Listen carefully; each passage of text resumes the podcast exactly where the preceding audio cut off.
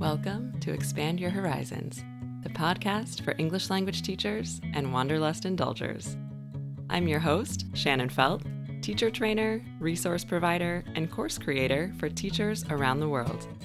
In each episode, I'll share concrete strategies to help you sharpen your skills and become the very best teacher you can be. We're talking all things ELT the most effective classroom practices, communicative methodology, and valuable tips for planning and teaching so you can help your students see real improvement in their language abilities. We'll also hear from language teachers and ELT professionals all over the globe who are making inspiring moves in our industry. So thanks for joining me. Here's to making this big world a little smaller by connecting ESL teachers everywhere. Welcome back to Expand Your Horizons. This week, I'm happy to welcome Brock Brady to the podcast.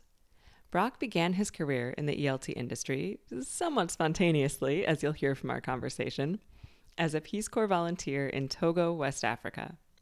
From there, he went on to earn a master's degree in TESOL before gaining experience in positions such as English lecturer in South Korea and language center director in Burkina Faso and Benin. He served as the co director of American University's TESOL program in Washington, D.C., and later returned to the Peace Corps, this time as an education sector specialist and the TEFL certificate program manager. Perhaps most notably, Brock served for three years as the president of the TESOL International Association. Brock's extensive experience in ELT has taken him all over the world, but there was one final frontier he just recently decided to brave online teaching. I even had the pleasure of working with Brock when he joined my online English teacher program to make that final leap in adapting his in person teaching skills to online teaching skills. So today, Brock is graciously joining me on the podcast to share some more information about the TESOL International Association, as well as membership. Plus, we're talking about his experience venturing into the world of online teaching. So let's get started.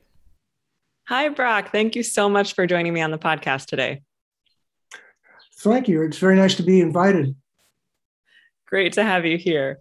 All right. So I just went through your introduction, your official introduction, but why don't you start by telling us a little bit more in your own words about who you are, what you do, all of that good stuff?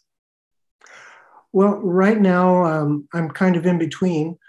Over the past few years, I've been chair of the academic advisory board for a school that uh, is composed entirely of volunteer teachers who have no experience teaching English and looking at ways that we can give them a little bit of support that doesn't take up too much of their time and still have a good opportunity for uh, learners who, who really need to learn English. Uh, another thing I took on just recently is I'm helping a, a chain of three uh, English language schools, which are owned by Latinos, and their students are entirely Latinos, and to teach them English. And I'm looking at the program as a whole to see if I can be if it can be as effective as it as it could be. I just finished a 12 year uh, stint with Peace Corps, where mm-hmm. among other things, I was able all by myself. They let me go play in the sandbox. I got to, got to develop a, a program for a TESOL certificate that's 120 hours of training and two years of supervised teaching experience. Um, wow. And uh, so that's been a real opportunity, and I've been able to work across the globe with uh, Peace Corps uh, Peace Corps staff from various posts. Uh, so that's kind of a context of where I am now.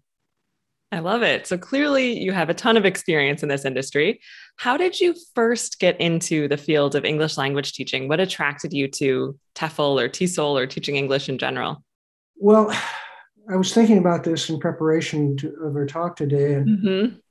I kind of think maybe it was a case of the of ELT following me rather than me following ELT. I like that. Um, okay.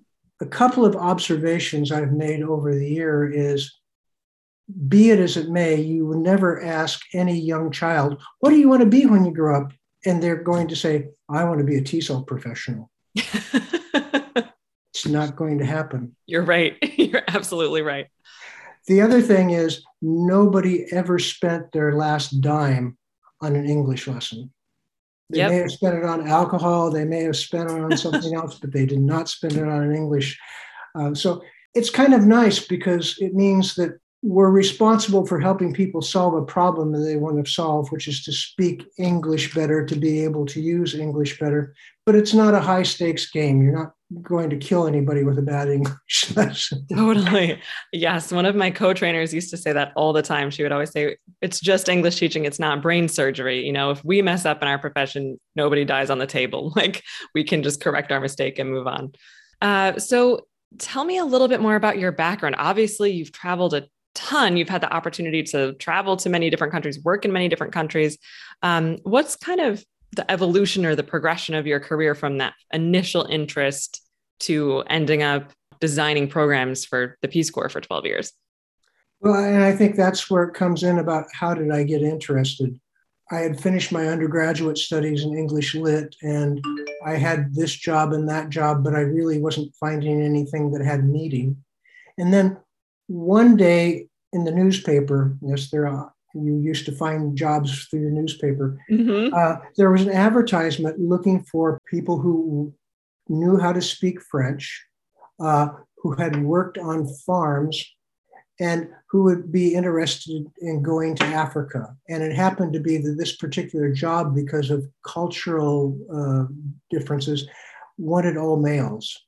Okay. I looked at the kinds of things. Well, I studied French. I speak a little bit of French, and I grew up on farms in Oregon, so you know I had done a little bit of that. So I went down to the recruiting office, and there I was going. So, wow. uh, and I spent three years in Togo, West Africa, teaching people how to plow with oxen. Uh, mm-hmm. Uh, in part because the oxen that are resistant to sleeping sickness, like many breeds in in in Western Africa um, are the ones that are resistant, resistant to sleeping sickness. And so this was a program bringing bigger cattle down from uh, Niger uh, and vaccinating them with uh, vaccinating some some of the they wouldn't get uh, sleeping sickness and uh, doing crossbreeding between the two. So it had very little to do with TESOL, but it was English and it did get me into an international focus on things. What a cultural experience as well. Just that I know for me at least, and for many teachers that I've talked to, like that first taste of living a really different life and being abroad and meeting people from a completely different background is kind of life changing and fascinating. And it makes you kind of think, wow, the world is maybe a lot bigger than I realized, but also a lot more accessible than I realized. Like it wasn't that difficult for you to answer this job ad and then find yourself in Africa. well, and that's something too I feel very strongly about these days is, is that I really enjoy working with people that work across culture. There's an mm-hmm. attitude there, there's a commonality between me and whoever it was I was speaking to that it's not sides, it's not win or lose. It's it's just we're we're trying to keep everything together for everybody. And here's yeah, try this. This is a good way to do it. And yeah. it really gives me a great pleasure to talk to people who have had that experience of working across cultures, across frontiers, and are able to work around that. Absolutely. Uh, this is just a bit of a diversion, but do you have a favorite place that you've lived or visited or traveled to in your career? So I have to begin by saying I've been spoiled rotten. Um, I'm so incredibly grateful. At this point, I've been able to visit close to 60 different countries. That's awesome. I had a Fulbright, which got me to Paris for a year. And then I stayed in Paris for two more years, uh, teaching English for specific purposes. Mm-hmm. In part because I hadn't spent my whole life in academia. I had repaired motorcycles and things like that. So I had kind of wow. a sense for sorts of things that you might need to do in business as opposed to universities. Mm-hmm. I can't believe that they gave me work permits for two years. Um, they said they lost my paperwork. I wasn't going to argue with them. Uh, but finally, they, they asked me to leave, and I went back to the United States and uh, did some more graduate work. And then there was a listing for a job as a lecturer in English at a science and technical university in Korea. And, and again, I think because I had that practical background because I had the problem, the, the experience with teaching English as a specific purpose. Uh, that's why I got the job. Yeah. So not just general English, but what the specific purpose was, if you feel like sharing. Well, so it was for uh, working with the professors as they were writing their uh, publications for science and technology. Okay, so yeah, very much in and that. I was using field. my layman knowledge to be able to fill in the gaps. Obviously, I wasn't the expert that they were, but if they could explain Right. it to me, we could make sure the English got out. Absolutely, that makes sense. Okay, yeah. So everywhere it sounds like was just kind of its own unique experience. Nothing in particular that really stands out. In terms of visits, mm-hmm. definitely Brazil, where I spent Okay. 10 days in Copacabana, two days in Brasilia, and six days in Manaus, which hmm is up in the north. I made four trips to Madagascar. That's Wow. an amazing place. Uh, I vi- visited Incredible. Siem Reap in Cambodia, which is where Angkor Wat is, and that was just Oh, amazing. that's so on my bucket list for sure. I'll stop there. I'm getting envy, travel envy already. Uh, okay, Why not? It sounds like you've you've built a really incredible career and had this amazing journey through all of these different experiences. So bringing it back to teaching a little bit, you know, you mentioned that you got into the industry just sort of randomly from answering this ad, but as you started to progress more into this field of English language teaching, were there any big challenges that you faced or maybe lessons that you learned, sort of takeaways of or moments that stand out in your mind of like, wow, that was really you know, I really learned something there about teaching. Yes, in fact, this was one that just kind of came together today. So I thank you for asking me to prepare in advance. My first year in France, I was a teaching assistant, which means I wasn't really running a class, but I had after school classes with different group uh, classes of students, different levels. And basically, I was told, here's your classes, here's when they meet. Uh, you don't have to follow any curriculum, just keep them happy. Sounds a bit like a nightmare, honestly, with no structure. Well, and I had just finished a, a, a TESOL program, a master's program, and we had covered everything that you would expect to be covered in a master's program, but they hadn't taught me how to teach a class. And I had five or six books that, that, that I brought with me, like Celce-Murcia and, and the TESOL Apple book, which probably nobody's heard of these anymore. Uh, but they didn't tell me how to put together a lesson or how to make a continu- make continuity and it was so frustrating. The books I brought, well, they were very interesting. I had learned a lot. And obviously, knowing things about linguistics and the like is really important, but right. they hadn't prepared me to be a good teacher. Interesting. Really and interesting. I think that that's been a problem in the United States, but probably in the Western world more widely, that we're not very careful about preparing uh, people for teaching as well as knowing the kinds of things about how languages are transmitted and how we process things and how we can use that knowledge to make lessons better. But first of all, how do we put a lesson plan together? Right. And, uh, Absolutely. Yes. And that's one of my huge goals and kind of um, things that I really think a lot about at TEFL Horizons is yes, it's great to know language learning theory and linguistics and phonemes and terms, technical terms and all this stuff. But if if you haven't gotten the training, the hands-on training of like, okay, but when you step in front of the class virtually or in person, what do you do first? And what should you do next? And how do you put everything together? Exactly the experience that you're talking about. So when you finish your MA, you want to find you want to find Shannon and take her course. If you're doing Shannon's course, then when you get ready for the MA, you'll you'll have a great foundation for it. Thank you. It's I not a appreciate plug that. for her anything. But yes, you're talking about the online English teacher program. um, excellent. Yeah. And I'll link to that in the show notes as well. Um, okay. So, talking about teaching and resources and how to, something I really want to highlight from your resume and in your career is that you served as the president of the TESOL International Association. So, for our listeners, I know there are some teachers out there who might be very familiar with that organization and others who are just hearing about it for the first time. So, I'd love to talk more with you about that. What is, for people who don't know about it, what is the TESOL International Association? What does it do? What is it for? Give us some information about it. so TESOL, teaching English to speakers of other languages, uh, Mhm. international. Uh, I worked very hard to get the international into the name. That's the one concrete thing that I did during my presidential years. Was I Oh, it's about it's international. It's for everybody. Very cool. Okay. so I have some small little legacy there. no, I did not know that that was your specific contribution. That is awesome.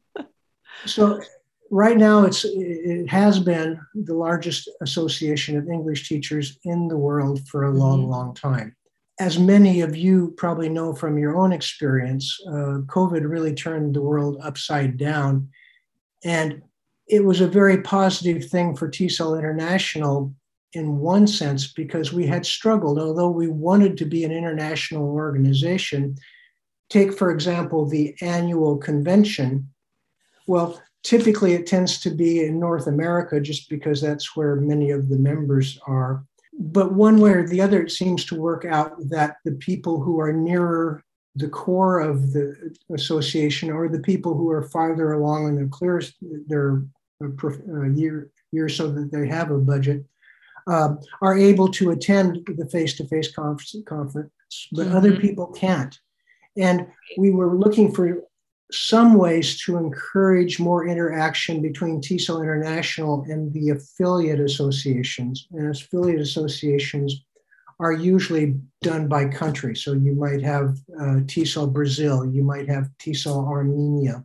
Mm-hmm. Um, but it was hard to find ways to engage them. Well, when online learning became a necessity, necessity and also a way to explode, suddenly everybody was having to move offline, and all those people that we couldn't reach out for it to before were very happy and yeah. they were discovering our low prices because we weren't charging people very much if they were outside North America because we wanted them to be involved. So right now it's a little bit confusing. I was looking at the website today and there's either 14,000 or there's 44,000 members, but it okay. we had been losing members for a while and then when COVID came on, many more wanted to join in. Mm-hmm. And now for example, we have a face-to-face yearly convention. We had it in Pittsburgh this year, but we also have a completely offline version that anybody can engage in. Okay. So really, we have become a global organization and we've been able to give more support uh, to affiliate organizations. And affiliate organizations uh, also include uh, affiliate organizations of states. For example, there's California TESOL, Cal TESOL, there's New York TESOL. Right. And so it's important to know that there is what is sometimes called big TESOL, which is kind of an umbrella organization. But then, country by country, state by state, in many cases, there's at least one or not two associates. And that's good because you can, people who are coming into the profession can be encouraged to get involved, can be given practices they can engage in, not only to mm-hmm. support the organizations, but to help them be more professional in their interactions at their schools and, and uh, interactions at large. Plus, we get to share everything that we're learning across our various countries, our various areas. So, you might be doing something over in New Zealand, and somebody else might be doing something in Nepal. And but you can hook up relatively easily and maybe between the two groups you can come up with something that's brand new that's certainly a big benefit so essentially it's really just this organization association of teachers like a big worldwide international uh, especially now thanks to you uh, community of teachers that are able to exchange ideas and connect in that way essentially yeah yeah and it's it's a perfect example of a community of practice mm-hmm. because everybody contributes according to their ability. And it's one of those organizations where somebody, if it's really important, David Nunan might be an example. He'll come up to you and say, just call me David. Don't call me Dr. Nunan. He's quite the tough celebrity, as I would say. So that's pretty cool. yeah. So, and, and that's the attitude is we're looking to bring more people in because the more people we can bring in and engage, the more satisfied they feel. They feel. Uh, George Braine, who's now retired, was the creator and founder of the non-native English-speaking teacher teacher caucus, mm-hmm. and that was a, an organization that we developed inside of TESOL. It was a one of the interest sections at TESOL, and mm-hmm the purpose of that was to support teachers of English who weren't native speakers of English and were very often discriminated against because they didn't have a perfect accent or something like that. And many of us got together and got were did research. For example, there were a number of researches that were done on whether or not uh, students really preferred a native speaker to a non-native speaker. And what we found time after again in the beginning of the class, the students might complain a little bit, but by the end of the class, the native non-native distinction, distinction had been finished completely. Yeah. Yep. That's super important. And it's really cool that those organizations or those um, sort of communities were able to spring up out of TESOL. And one of the things that came out of that community in particular, although I think it's more broadly spread now, is people who were veterans who were had been in the organization for a long time would sit down with the newbies and say, okay, now you're going to do uh, some research and you're going to publish. And we're going to walk you through this. And this is the kind of uh, activity you can look at that you might be able to publish on now. And here are some publications that you can probably publish in now, although you're not a big expert. And here, and just really walk people through the steps so that they could say at some point, oh, I can do this. Nice. Yeah. So it's very collegiate. Excellent. So let's say I'm a teacher or um, a new teacher or somebody who isn't a member of TESOL or anything yet, and this is new for me. How do I become a member? First of all, can you tell me a bit about that? And then also, how else, aside from just connecting with teachers, how else does membership benefit me? Like, what do I get basically if I am a member? So, if you want to look, if you're interested about joining, go to TESOL International. That will, okay, it will take you where you're going. Good. I'll uh, link to that in the show notes as well for our listeners. If you're an established person in a relatively affluent country, the fee is $90 a year. Mm-hmm. Uh, if you're from a low income country, it's $65 a year. And if you're brand new, it's your first time around, it's only $60. So it's not terribly expensive. It's yeah, annually. Yeah, not bad. We have two publications. We have TESOL Quarterly, which is our research journal and is very well recognized. And we have the TESOL Journal, which is more about classroom practices, and it comes out again on a quarterly sort of basis. TESOL offers all sorts of programs, both to help you teachers be more effective in teaching, but also to develop skills. Uh, lots of online programs, just about anything that has to do with teaching English and being a professional. There are things that are accessible to you. Mm-hmm. Uh, there's also we do publications, and there's publications that uh, are very practical, and there's some that are more theoretical, but there's a wide range of things you can access there. Uh, we talked about being a member of an affiliate, somebody out the, the small the smaller groups by country or by state. And is um, that just to interject quickly? If I so let's say I'm a member of the International Association, but then I'm I also live in Brazil, can I automatically become a member of that kind of subgroup like the um, TESOL Brazil as well, or do I have to pay an additional membership by country? You'll have to do by country. So that's yes, okay. That's true. Okay. However, you know, it was there is a affiliate that's called WATESOL, which is Washington Area mm-hmm. TESOL in Washington, D.C. And if you're a member there, we work very hard to help you prepare, get you involved. Oh, come on, you can do this. Help us out with this. We have a, a conference coming up. You can help us uh, with the, the, the journal, or you can help us with the preparations for the food. And we bring people into the roles of being a member, of being a professional. Yeah. And it becomes part of the progress of getting into being more involved in the more uh, in the broader uh, association levels. Uh, when I started off, I was asked, "Would you be pre- president of WATESOL?" And I ran, and I did that for three years. And many of the things I did at that time helped me prepare for a higher role. Mm-hmm. But also, it gave me an opportunity to be known by important people in the area and began to introduce me to people at TESOL International. Yeah. So yeah, it's a, you you you have to pay dues at both places, and that's partly because these associations aren't full of money.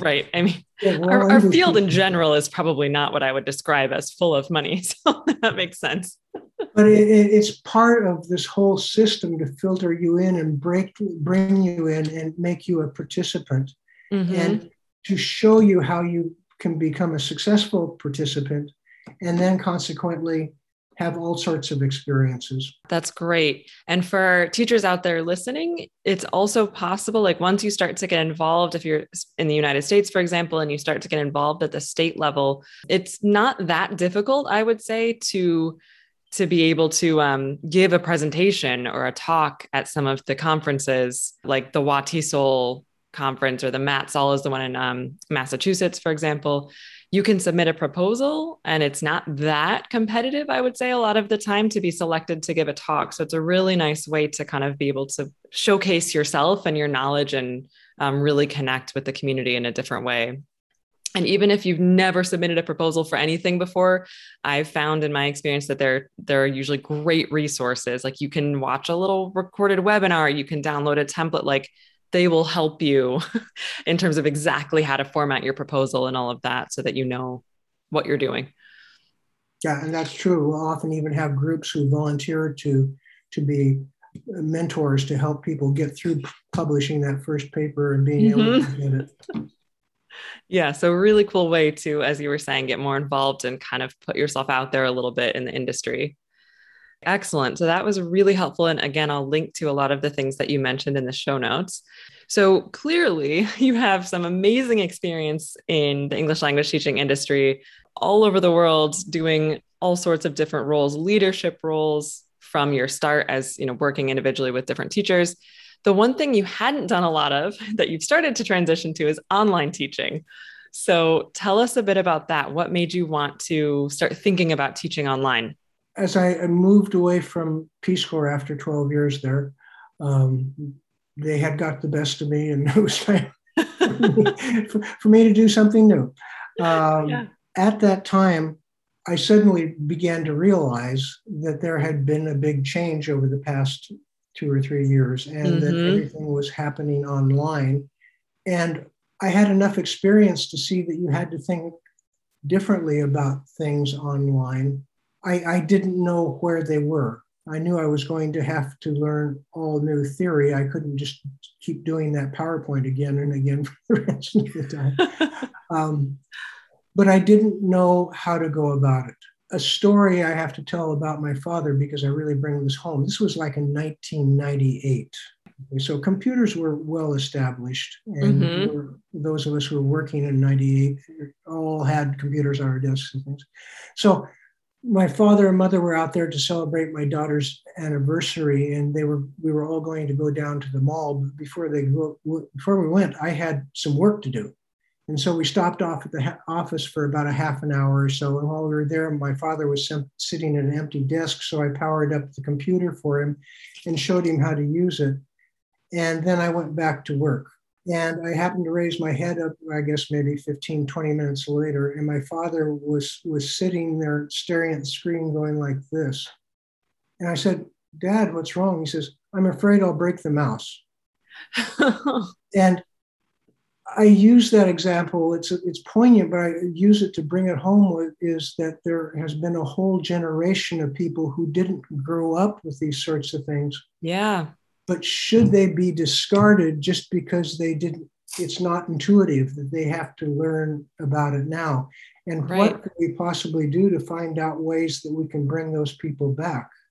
I mean this came up quite a few times when we were at the face-to-face convention in pittsburgh about a month ago. Was people would say to her oh so and so yeah she just she took one look at the online stuff and just said i've had enough. I'm not going to learn this anymore. Wow and to have people that feel that way, particularly people that have been in the profession for a while, we've got to find a better way to deal with it. yeah. It's kind of tragic that all of that experience that's been built up and all of that passion and interest and desire to help students is then just kind of extinguished because oh it's online. It's that's going to be too hard. Um, yeah. even though it shouldn't be right? There should be ways to make it accessible to all teachers. Well and the other thing that's a problem is that if you don't have the skills, I think in some ways the only thing you're going to have to do, you can do, is to keep doing it and breaking it and doing it and breaking it until you finally develop the habits. Mm-hmm. But it's hard to find contexts where that's going to happen. I mean, somebody Right. can show you Zoom one time and walk you through all of the various steps, but then you come back a week later and it's just, how did that go? Yeah. That's a great point. And I, I don't remember where I just read this quote. It was something like if you want to be good at something, you have to be willing to be bad at it first. Right. Because that's the best way to learn something is you just kind of have to accept that when you first start teaching online, it's probably not going to go super smoothly right away. You're going to make some mistakes. It's going to feel clunky and difficult. But then, like you said, you got to just sort of break it a few times, hopefully not literally the computer, but you kind of have to break it a few times, make some mistakes, and then eventually it becomes more natural, more comfortable. Yeah, and I might even suggest that this is amazing, but people of my generation may have really had a radically different idea of what, or a, a way of what learning was than what's Mhm. being done now. And I, think another issue that people that are a little bit older have trouble with is, is they're used to having it presented. Here's the idea today. Now here you're here we're going to do some. There's not that emphasis on experimentation that I think is much more common these days. That is so if you're not true. used to experimentation, again, that it's a good way to make you feel ill at ease. That is incredibly true. And that is a pattern that I absolutely noticed in my experience of training teachers is that often the the teachers who are on, I would say on the older side in terms of age, but also very experienced and confident and competent in their own professional lives were often the ones that had the most difficulty at first. And usually they would have this kind of resistance like, oh, it must be, you know, my memory is not what it used to be, or I'm just not a spring chicken anymore and I can't learn this stuff. But it wasn't that. It wasn't an intellectual thing, it was an emotional thing where they were just totally out of their comfort zone Yeah. because they'd gotten so used to feeling so confident and so competent and so established in their career. And the way they had learned how to do that was, you know, through more traditional kind of training and learning methods.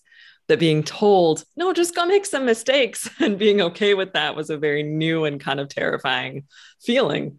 Um, so, yeah, you're absolutely right. Okay, so you've talked a little bit about the benefits of online teaching in terms of, you know, this is kind of where the industry seems to be going and challenges in general. Did you have any particular challenges or if you are comfortable sharing with us what were maybe some of your worries or concerns about making that transition at first? Well, you've you've listed many of them. Uh, it was really hard publicly to make a mistake. It could be very frustrating when something stopped working and you didn't know why, and you tried everything you knew and it still wasn't working. a, a lot of the things that you've described were the same thing for me. I would get stuck and I wouldn't know how to fix it, or I would be really embarrassed about trying it out. One of the things I noticed at Peace Corps is if something needed a webinar done, uh, and it was something related to you, so you really should be the person that presents the, that Zoom session. But right. There's always this new intern that just got in and say, "Oh, I'll do it for you," and it's very easy to say yes when what you should do is say, "No, I need to learn how to do." It. yeah, I got to stumble my way through it. Right. And I think some of the, the things that, though, that I have learned a little bit about is that it's uh, online learning is very good for people to develop tolerance for ambiguity. Mhm. And I think in general, it's very good for building autonomy in students because again, they have to have to take responsibility for uh, their learning to a certain extent on their own. Very true. This is a little bit of a um, aside, but even with younger students, with younger generations, not necessarily young learners, but even you know people that are in their early 20s right now that have really grown up with computers and the internet and are so involved in social media and YouTube and TikTok and all these things that I've still sort of barely like scratching the surface of. That is, I think, their preferred world. It's almost like they mm-hmm. live in this more virtual world. And I saw it was a commercial on TV and it was put out by the company, not by a YouTuber or anything, but the commercial was a YouTuber reviewing the product that the commercial was for. And it was so interesting to me that it looked like the typical YouTube, you know, kind of low budget. She's like just in her kitchen. The lighting wasn't great. She's like talking about this. It was a meal service, but it was a commercial from the company itself. And I thought how interesting that they opted to go this route of it looks yeah. like just someone's home YouTube video. That's what they wanted instead of a high budget production, perfect lighting, perfect camera angles, right? Because that's what people are watching now. They want that like YouTube authentic look instead of the big budget fancy company look. So, anyway, all of that to say that I think there is huge value in learning how to teach online from that sort of cultural generational aspect as well. As it's almost like students can pay more attention in a weird way versus you know even my generation i would have thought oh it's online. It's they're not really going to pay attention to that. But it's the opposite yeah and I, I, keep meaning to go to youtube but i never quite get there so i don't know that you even need to start it can be like you can go down so many rabbit holes of yeah pretty soon I'm off watching some kind of pop culture stuff. Like, how did I get here and why have I spent so much time out of my day doing this? So, okay, so you invested in some training to start teaching online, um, and you worked with me actually in the online English teacher program and graduated. Ooh, it's been a few months now. So well done. You were a great candidate in the program. And to your credit, I know you talked about feeling embarrassed at times if you were still kind of getting comfortable with all the tech, but it never showed. You were like the most calm, collected teacher, no matter what was happening in your lesson. So the students never knew. Surprised me. uh, so, what would you say were some of your big takeaways or aha moments once you started really diving into online teaching and trying it out? Okay, well, I'll try to do this synchronously. I, I, think in the beginning, well, even a step beginning when I was watching the first of your sessions, and I, I was watching them, but I was also watching them as, as a professional. And, and, you know, maybe even times here and there, kind of looking for something where I might have, might criticize a little bit, say, well, I'm not really sure that's, that's quite according yeah. to theory or not. But as I watched, one of the things that I would notice was typically as I would get to a part and we were doing a presentation or demonstrating something, was, uh, but then I would have another thought, and I said, well, but you know, that's that's an interesting way to look at it. I hadn't looked at it before, so there was almost never a time where during the presentations I thought, wow, this is not right, or this is not representative, or there's no research behind this. No. Uh, so that was something that was very uh, pleasing to me. I wasn't necessarily sure if I could expect that.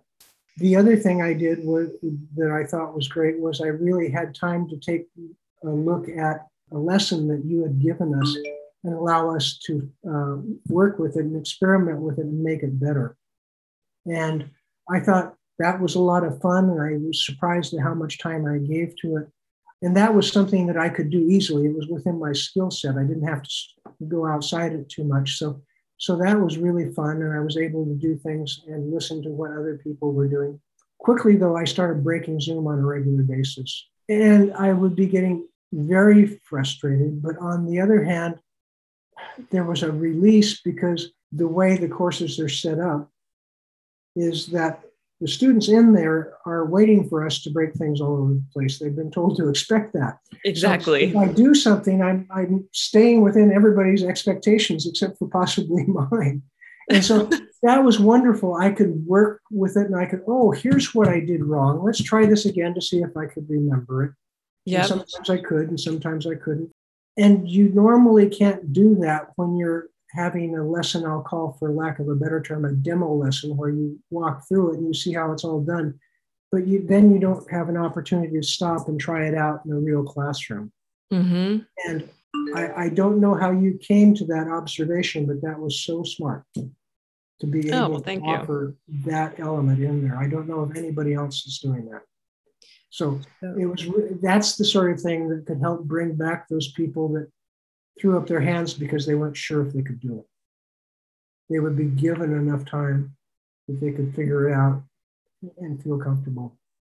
Well, that's really good to hear. Uh, and just for for context for our listeners, so you're talking about the online English teacher live practicum, which is basically sort of an add-on or upgraded version of the course where instead of just going through the videos and doing the modules you're also teaching one live lesson every week um, and as you said, it's it's not with paying students, right? The teachers are paying. You were paying for the training, obviously, but the students themselves that you were working with were taking the class for free. And yeah, they are they're told to expect, you know, these are teachers in a training program. It's not always going to be perfect. So I really like your way of looking at it, kind of getting over yourself a bit and the expectations that you have of yourself and saying that if I mess up, that's exactly what's supposed to happen right now, right? It's we're not looking for perfection, we're looking for experience. And yeah, I like that idea of kind of getting those mistakes out of the way while you're working with the students who aren't paying and have very low expectations so that by the time you are working with your own students who are paying clients, those kinds of things have already been overcome. Do you feel that your comfort and your confidence with the technology improved by the end with that experience that you had? Oh, certainly it did. I mean, it wasn't perfect, but certainly I felt like I had a lot more confidence. Um, one thing I've done since then is every couple of weeks, I'll, I'll pull out one of the sessions that I designed and, and, go through the various steps and to see if I've forgotten about how to do this thing or, or and it's interesting. Sometimes I'll find out that I have forgotten how to do X. And, yeah. And I'll fool around until I get it back. Um, so I, I, can't imagine myself doing that if I hadn't really felt that I got a lot out of the preparation allowed me to do that afterwards. That's great. Okay, that's really good to hear. All right, so I know we're kind of winding down, but um, in terms of advice, so any other advice you would give someone who's in a similar position to yours, maybe like tons of experience in general, but thinking about making that leap to online teaching? I, I may break them out a little bit. I think that one thing that's really important, and I know it certainly contributed to any success that I had, is I like being a teacher, but I don't know if I'd like to be a teacher all the time. And conversely, I like management. I like being able to do planning and decision decision, but I wouldn't want to do it all the time. So I find the kinds of jobs that I really like are, are kind of a mix between the management part and the teaching part. So, one of the things I would encourage people to do is to look for opportunities to expand their horizons, if the place they're working is an English school, is a language school, is look for ways that you can help out. Get involved in, you know, at the reception desk if people are signing in at a reception desk. Find ways that you can participate in the general operation of your school as well as teaching the school. And that will bring you to people's attention. And people are always happy to have somebody that have good skills in terms of management organization and things like that. So I, I really think that a lot of, again, a lot of the reasons I feel like I've had success is because I had those kinds of experiences. Uh, same thing that I had uh, English for specific purposes coming up in my background a lot mm-hmm. kind of mm-hmm. gave people confidence that I had lived two years in Peace Corps in a foreign country. Well, if I can do that, I'm probably a fairly stable person to have at my school. yeah. Look for things that you're doing in addition to teaching that can enhance your teaching and show that you have other dimensions that go with the teaching. That's a great point. And a lot of that is, as you said, just putting yourself out there and saying, yeah, I'll try it. Oh, there's an opportunity to teach exam preparation. Okay. Like if that's something you're interested in, presumably, like, sure, let me try it and, and learn about it that way. And then the boomer in the room can, can point and say, oh, look, look, they're making a mistake. They're making a mistake. I love it. All right. Well, what's next for you? So I know that you're looking for some online teaching or you've started doing some teaching. Um, and I know you're continuing to work with students and other teachers. Is that correct? That's right.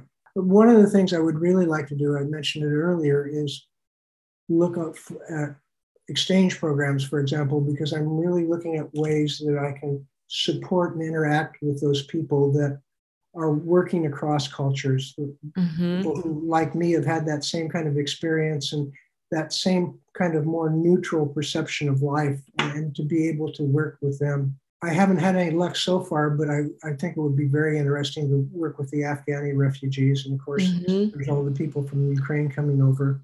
Uh, working with adults in either of those groups would be very, very satisfying. So, and you know, a lot of the Afghanis are going to need uh, help in getting used to online learning and online anything. Yeah. So that that's a great opportunity there, I think. So those are a couple of things I'm thinking about now.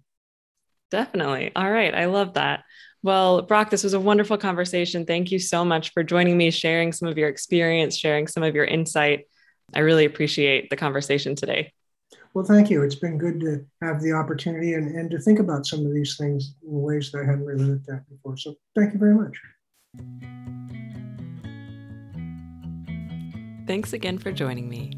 Feel free to leave a comment on this episode or reach out to me directly at info at teflhorizons.com and let me know what you want to hear in upcoming episodes. If you enjoyed this episode, I would love for you to subscribe on Apple Podcasts and take a few seconds to leave a quick review. It helps so much in getting the word out there. And of course, if you know other teachers or travelers, I'd love for you to share this with them too. Stay tuned for the next episode, and until then, head to TEFLHorizons.com for more resources and teaching tips. Let's keep making this big world smaller by expanding horizons.